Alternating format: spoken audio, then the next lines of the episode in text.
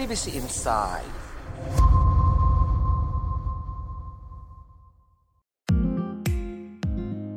Halo sahabat CBC, di episode kali ini kita akan membahas seputar kehidupan kosmik.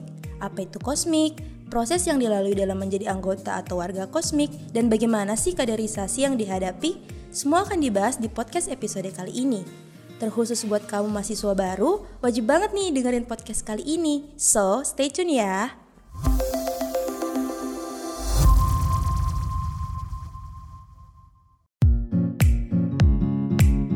Nah, sahabat CBC, kembali lagi di podcast kali ini bersama saya Ai. Kita tentu sama-sama tahu dong kalau podcast ini diproduksi oleh mahasiswa Ilmu Komunikasi Unhas. Sesekali penting juga nih buat kita ngebahas tentang identitas diri kita sendiri. Apalagi kan sekarang ini udah penerimaan mahasiswa baru.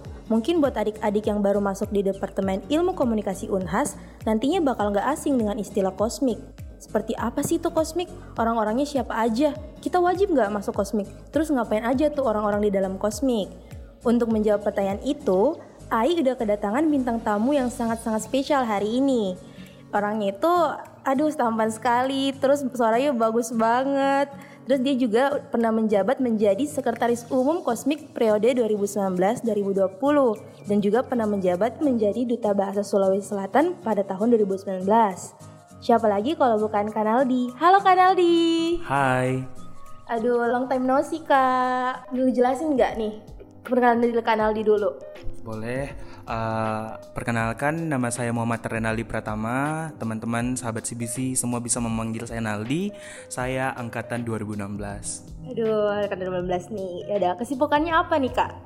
Alhamdulillah untuk kesibukan sekarang lebih banyak beraktivitas di rumah, membantu bisnis orang tua dan memang ya karena sekarang kondisi pandemi masih berusaha mencari kesibukan lain dengan diundang di berbagai kegiatan untuk menjadi pemateri dan tentunya masih mencari kerja. Aduh, produktif sekali ya kak ya. Yang penting jangan cuma tidur aja di rumah kak. ya udah, kita masuk ke pembahasan aja kali ya kak. Udah Boleh. bisa? Iya ya. Kak Naldi bisa ceritain nggak sih atau bisa jelasin apa sih itu kosmik menurut Kak Naldi?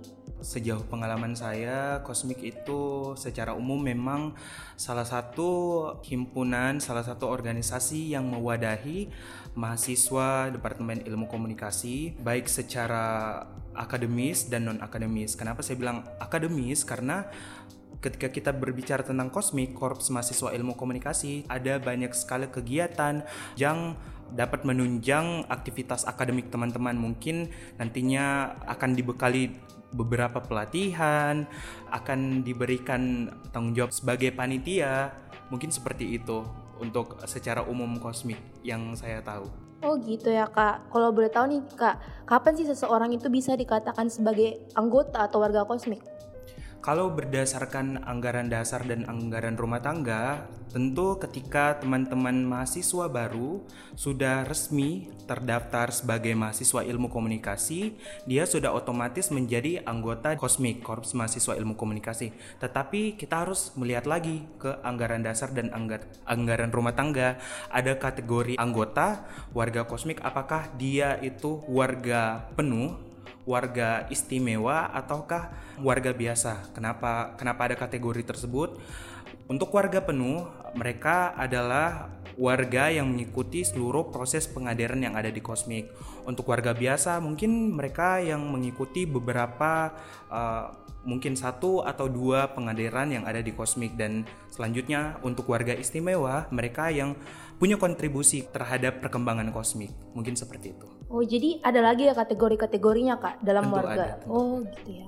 Terus berbicara mengenai pengkaderan sendiri kak, pengkaderan itu terkadang jadi hal yang menakutkan buat mahasiswa, pasti kayak momok. Soalnya banyak banget contoh di kehidupan nyata, saat jadi maba pasti kita berpikir ikut nggak sih?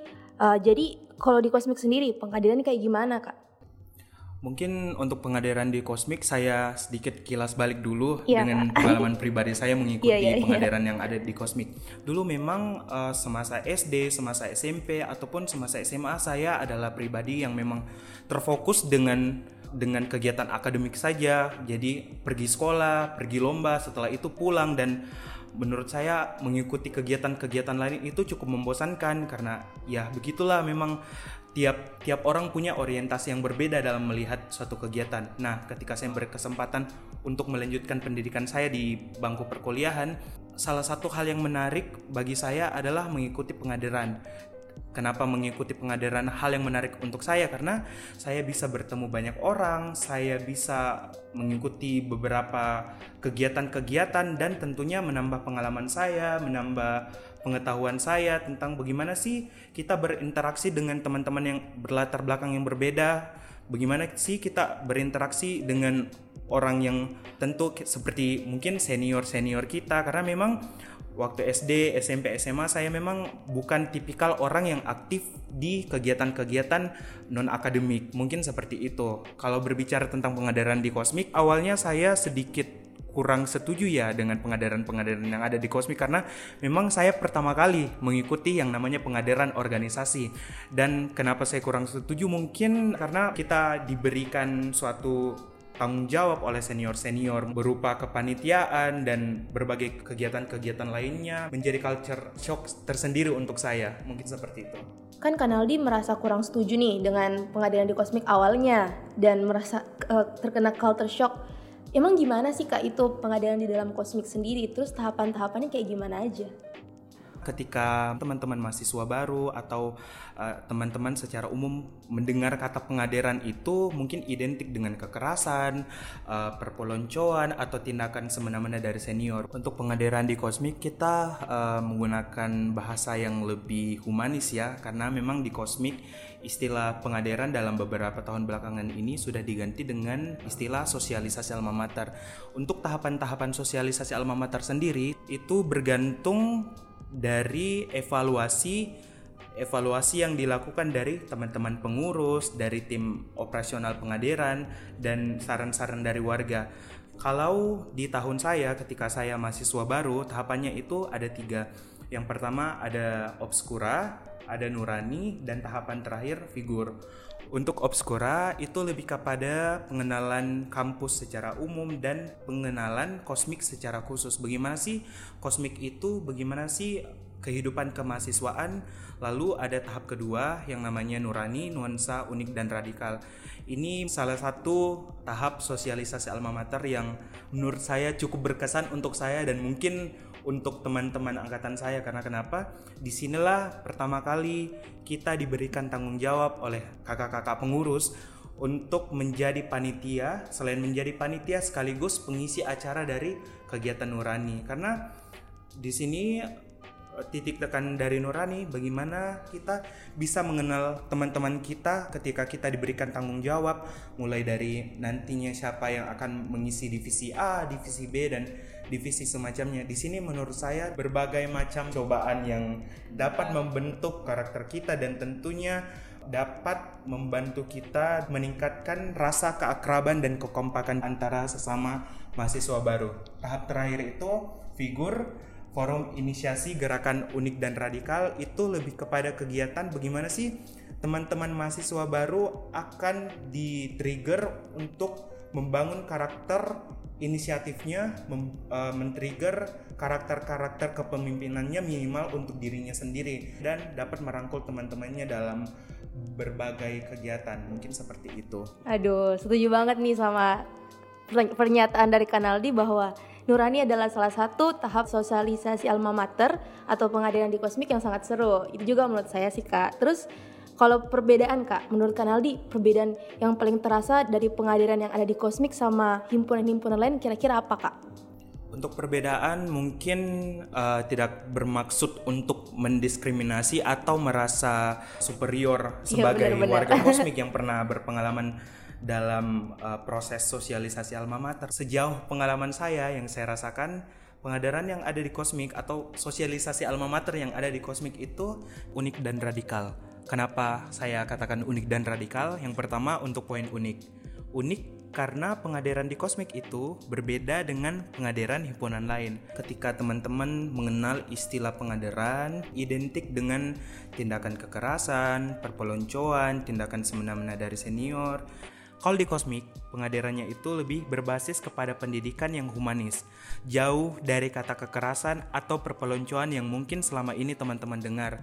Hal ini pun saya dapatkan ketika saya berbagi cerita, berbagi pengalaman dengan teman-teman saya yang berada di jurusan lain. Mereka berbagi cerita dengan saya, bagaimana mereka mengalami kekerasan, mereka mengalami tindakan semena-mena dari senior mereka dan menurut mereka tindakan itu tidak mempunyai alasan, tidak tidak berdasar dan tidak logis kenapa hal tersebut dilaksanakan. Berbeda di kosmik, semua pengadaran-pengadarannya punya tujuannya masing-masing. Seperti yang saya katakan tadi, secara umum mungkin pengadaran di kosmik ada tiga, ada obscura, ada nurani, ada figur. Kalau obscura itu lebih kepada pengenalan kosmik secara umum dan kosmik nantinya secara khusus. Kalau nurani itu lebih titik tekannya bagaimana sih membangun karakter teman-teman mahasiswa baru agar lebih bertanggung jawab ketika diberikan suatu tugas, suatu tanggung jawab baru berupa kepanitiaan mungkin dan tentunya titik tekannya bagaimana membangun keakraban, kekompakan teman-teman dengan sesama angkatannya dan juga tentu menjalin silaturahmi dengan kakak-kakak senior. Dan terakhir, figur yang titik tekannya kepada pendidikan karakter yang membangun karakter inisiatif dan karakter-karakter kepemimpinan mungkin seperti itu.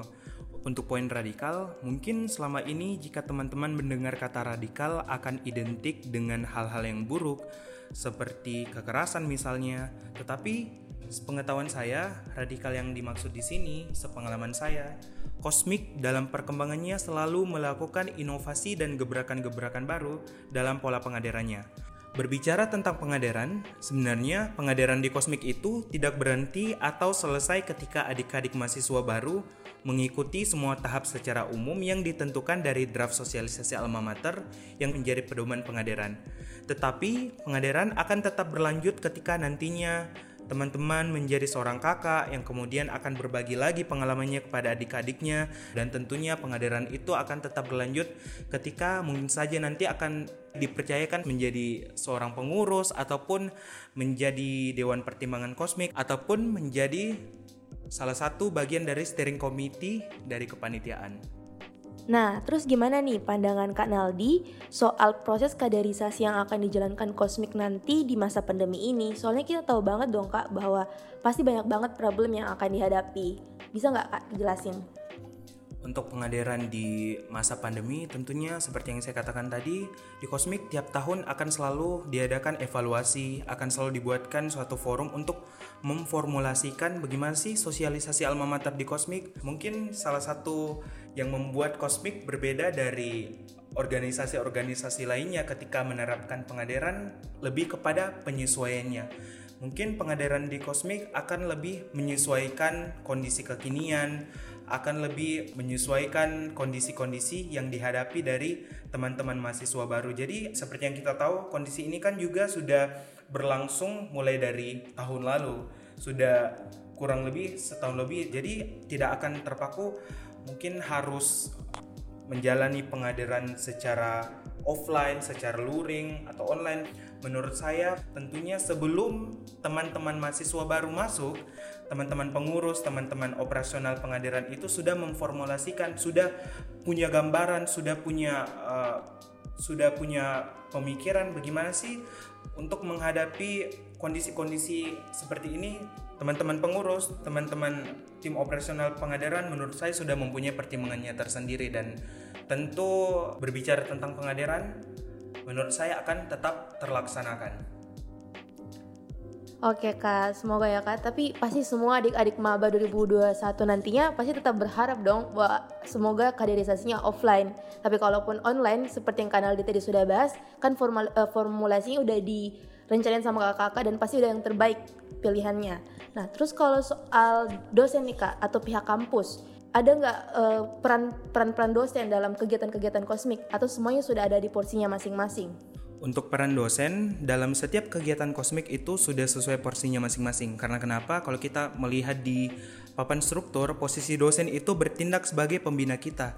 Jadi ketika nantinya uh, teman-teman mahasiswa baru mengikuti suatu kegiatan yang diadakan oleh Kosmik jangan pernah meragukan kegiatan yang akan diadakan Kosmik. Karena kenapa?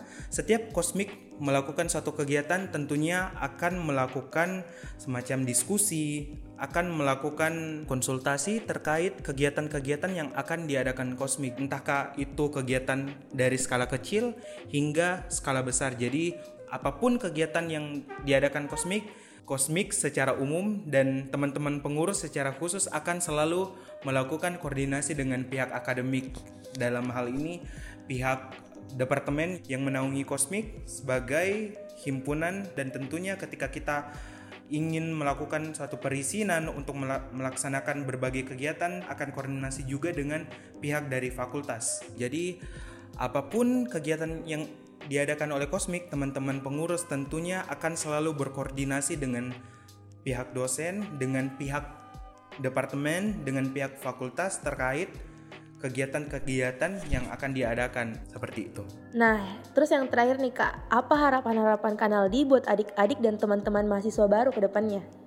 Untuk harapan, sebenarnya saya punya banyak harapan ke teman-teman mahasiswa baru Semoga adik-adik tetap semangat dalam melaksanakan aktivitasnya, terkhusus aktivitas perkuliahan dan nantinya ketika adik-adik mengikuti pengadaran yang ada di Kosmik.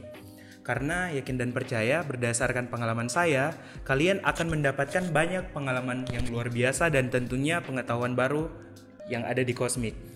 Jangan khawatir ketika teman-teman berpikir dengan berkosmik akan mengganggu aktivitas akademik kalian. Menurut saya tidak karena hal itu telah saya buktikan pada diri saya sendiri. Saya aktif di Kosmik mulai ketika saya menjadi mahasiswa baru, diberikan tanggung jawab dengan berbagai macam kepanitiaan sampai pada tahap saya menjadi salah satu pengurus. Hal itu tidak sama sekali mengganggu aktivitas akademik saya, malahan dengan berkosmik, hal itu dapat menunjang aktivitas akademik saya. Contohnya nanti adik-adik juga akan mengikuti berbagai macam pelatihan seperti fotografi, kelas dasar broadcasting, desain, film yang tentunya sejalan dengan keilmuan komunikasi. Semasa aktif berkosmik, ketika berada di posisi sekretaris umum pun, saya tetap bisa mengukir prestasi akademik dengan tetap menjaga IPK saya sampai pada tahap kesempatan untuk mengharumkan nama Sulawesi Selatan di tingkat nasional. Jadi, jangan pernah khawatir soal pengadaran karena itu kembali lagi kepada diri kita masing-masing apakah teman-teman, adik-adik semua memang punya keinginan untuk belajar mengambil poin positif dari pengadaran dan pengalaman-pengalaman yang nantinya adik-adik akan hadapi di kosmik. Mungkin itu dari saya. Aduh, makasih banyak Kanaldi. Itulah tadi bincang-bincang kita bersama Kanaldi. Banyak banget nih yang kita bisa pelajari pada hari ini seputar kosmik. Sebenarnya kalau berbicara soal kosmik gak cukup bila hanya dibahas dalam podcast durasi kurang lebih 15 menit ini ya kak ya, bener gak? Jadi buat teman-teman mahasiswa baru mau lebih tahu tentang kosmik, jangan lupa gabung dan aktif di kegiatan kosmik. Jangan ragu buat ngajak ngobrol dengan kakak-kakak yang ada di kosmik. Pesan AI buat maba yang mau menempuh kehidupan di kampus, jangan pernah takut berproses. Baiklah, sekian pembahasan kita di podcast kali ini. Makasih banyak Kanaldi sudah meluangkan waktunya untuk mengisi podcast kali ini. Sehat dan sukses terus ya kak. Terima kasih juga untuk sahabat CBC yang sudah mendengarkan podcast ini. Tetap jaga kesehatan dan sampai jumpa di podcast episode selanjutnya. Bye!